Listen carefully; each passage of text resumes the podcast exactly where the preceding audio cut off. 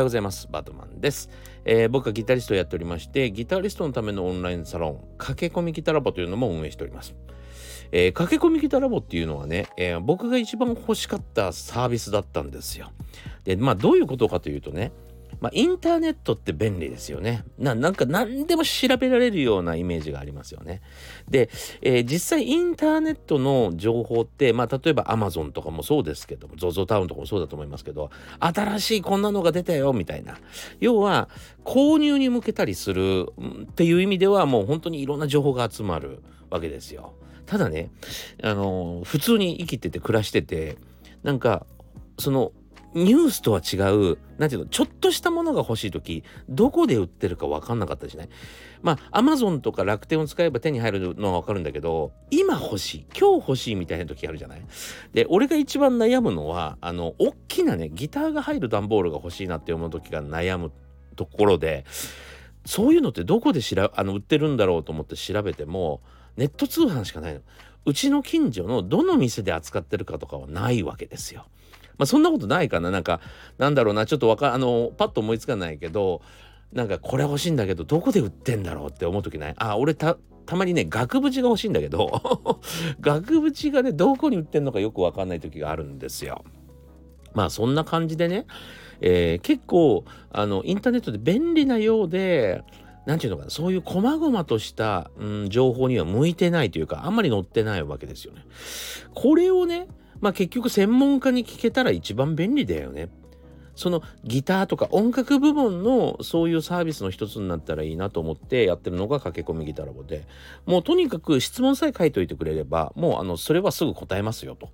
えー、いうことにしてるんですね。それがまあうちの特色ですかね。すごく面白いサービスだと思います。まあなかなかね、えー、あなた専用の情報っていうふうにね、えー、情報出してくれる人ってまずいなくって。あの、大体なんか、まあ本と同じように、こういうのがあるよね。ああいうのがあるよね。っつって紹介はしてるっていうサービスはいっぱいあると思うんだけど、個人の悩み相談に聞いてるのは多分ないんじゃないかなと思いますね。はい。そういう意味でもものすごく、えー、低価格で価値のあるサービスじゃないかなと思ってます。ただね、あのもう欠点があって、えー、俺が教えてるってことね。これがものすごい、あの、可愛い男の子、可愛い女の子だったら、もっとこう見てて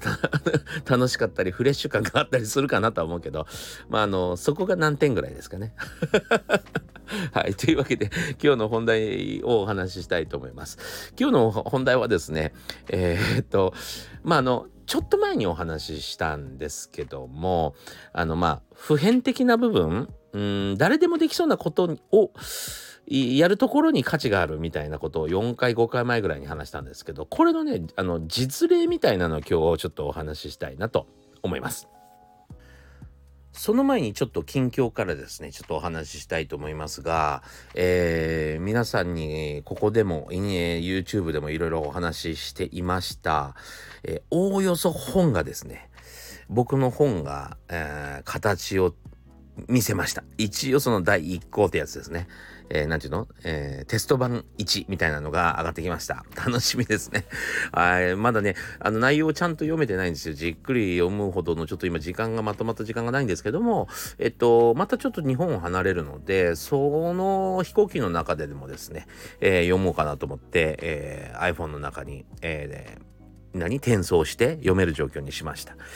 えー、またなんか、あのー、近日中に打ち合わせがあるそうなんで、その中でまたちょっと、えー、変更点はあるかもしれませんけど、なんか、あの、具現的になってきたなと思って、え楽しみにしてます。はい。皆さんにもですね、すごく面白い、まあ、このラジオで話してるような内容、サロンの中での内容、あと成長っていうのはどういうことか、まあ、どんな人にでもですね、どんな人にもですね、まあ、あの、なんかのきっかけになるかもしれないという、えお話を書きました。ただ、ちょっととね、普通の、ギターの教則本ではないんですよ。ギターを中心にお話が進みますが、ギターのお話、あの、ギターの教則本みたいに、たくさん譜面があったりとか、えそういうことではなくてですね、えー、まあ本当に文字ベースの教則本なんですね。そう、それがまあ、あの好きな人と嫌いな人いるだろうから、まあそこら辺はちょっと一回手に取ってもらって、えー、見ていただきたいんですけども、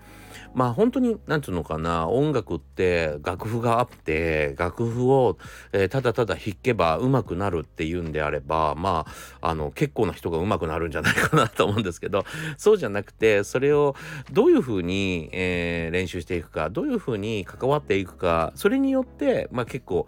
えー成長度合いは違うよねっていうところですよね。はい。同じ譜面見てもなんであの人だけめちゃくちゃ上手くなんだろうみたいなのはここら辺あの隠されてる部分があってそこら辺を僕がちょっと、えー、文章でいろいろ書いているという感じの本なのでまあ結構面白いんじゃないかなとあの自負しております。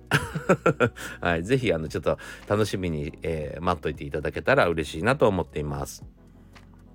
さて、まあ今日の本題なんですけども、いや、あのね、先日ですね、あの、近所のラーメン屋さんに行ったんですね。で、本当はまあラーメン食べるつもりはあんまなくて、えー、ちょっと僕の近くの、僕ん家の近くのですね、町が、えっ、と、開発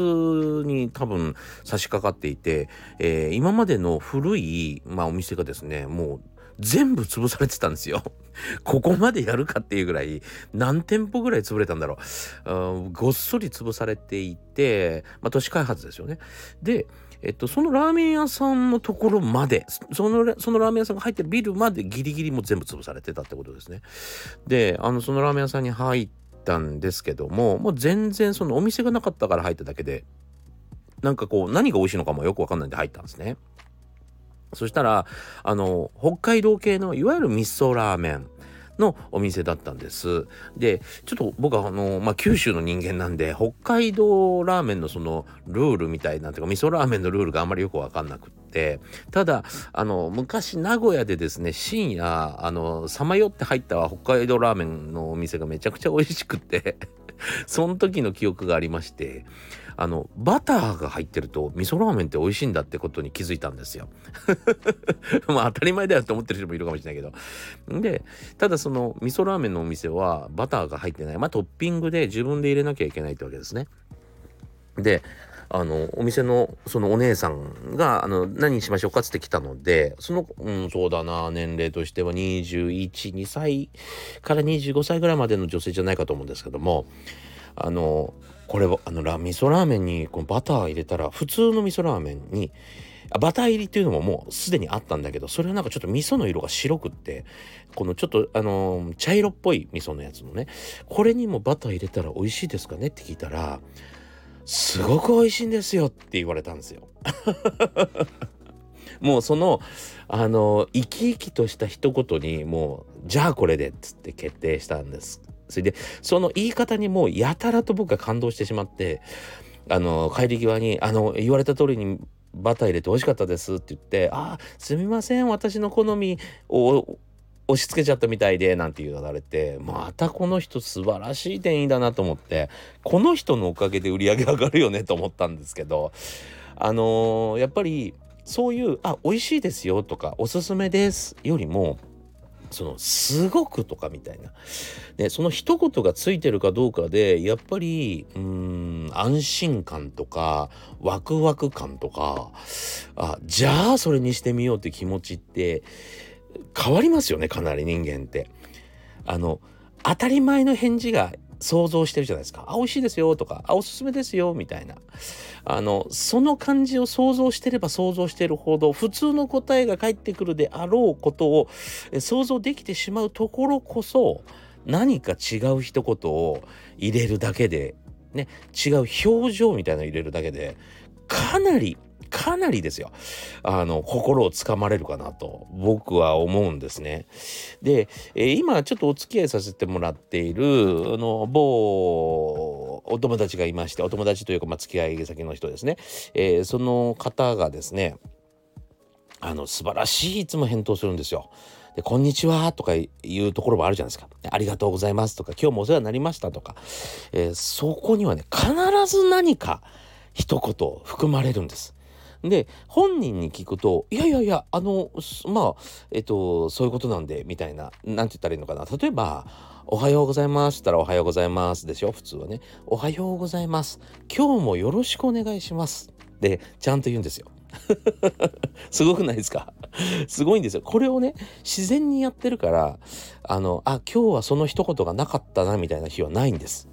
ないんです。で、本人に聞くと、いや、あの、これからお世話になるんでって、今日一日お世話になるんでっていう、ただの返答なんですよ。そう。それけど、結構できませんよね。なんていうの？あのー、会社にいやいや来た人みたいに おはようございます。おはようございますっていうのはみんな得意なんですけど、おはようございます。今日も一日よろしくお願いしますって難しいですよね。そう。この間友達たちと飲みに帰った。これちょっとお話したかな？飲みに行って終わりがけにね、いろいろ話して終わりがけに帰る時に、あ、これ話したかもな。あの、今日もいろいろ教え教えていただきましてありがとうございましたって言ったんですよね。みんなが、みんながお疲れ様です、またとかって言ってる間に、あ、お疲れ様でした。今日もいろいろ教えてくださってありがとうございます。また教えてくださいって言ったんですよ。もうね、天才だよね。人の心をつかみまくるでしょ。それって。いやー、そうで、そうでありたいなと。やっぱりその、照れてる照れてるわけじゃないですか。おはようございますとかっていうのって、照れてるわけですよ。僕照れてる、照れだと思うのね、あれ。で、あの、なんかこう、ハキハキしてんのが恥ずかしいみたいな。ね、人間ってちょっと悪っぽいっていうか、気だるいっぽい、好きじゃないですか。そのせいで、ついついやりがちなんですけど、それって別に全然いい印象を与えないですよね。でもついついやっちゃうよね。あのダウンタウンの松本さんがまあ昔なんていうのハスに構えててそれを芸人がみんな真似たっていうねなんかこう 俺ら笑わないってあの媚び売らないぜみたいな感じがかっこよかったなんつってみんなが真似しちゃって売れなかったみたいな そういう話あるもありますけど、まあ、それとまさに同じですね。一瞬一瞬が本当に僕らやっぱり勝負で勝負でっていうとあれかな。まあちょっとあれだけどまあ勝負ですよね。その瞬間に相手にどういうふうに一瞬一瞬で嫌いになったり一瞬一瞬で好きになったりされる場所がいっぱいあるわけじゃないですか。それから考えるとなかなかですよね。なんかあのちゃんとあの考えて、えー、一言一言発しないと、うん、なかなかこう好かれないよねっていう。で好かれないと結局誰が損するって自分が損するわけでなかなかねまあ難しいもんがもんがありますね。はい。というわけでですね、今日はちょっとその普遍的なところ、要は誰にでもできるところにですね、もう一味加えた人たちのちょっとお話をしてみました。これって僕も気をつけておきたいなと思います。というわけでですね、えー、今日もありがとうございました。一,、えー、日いい一日にしましょうね。えー、というわけで、え、またご視聴ください。ありがとうございました。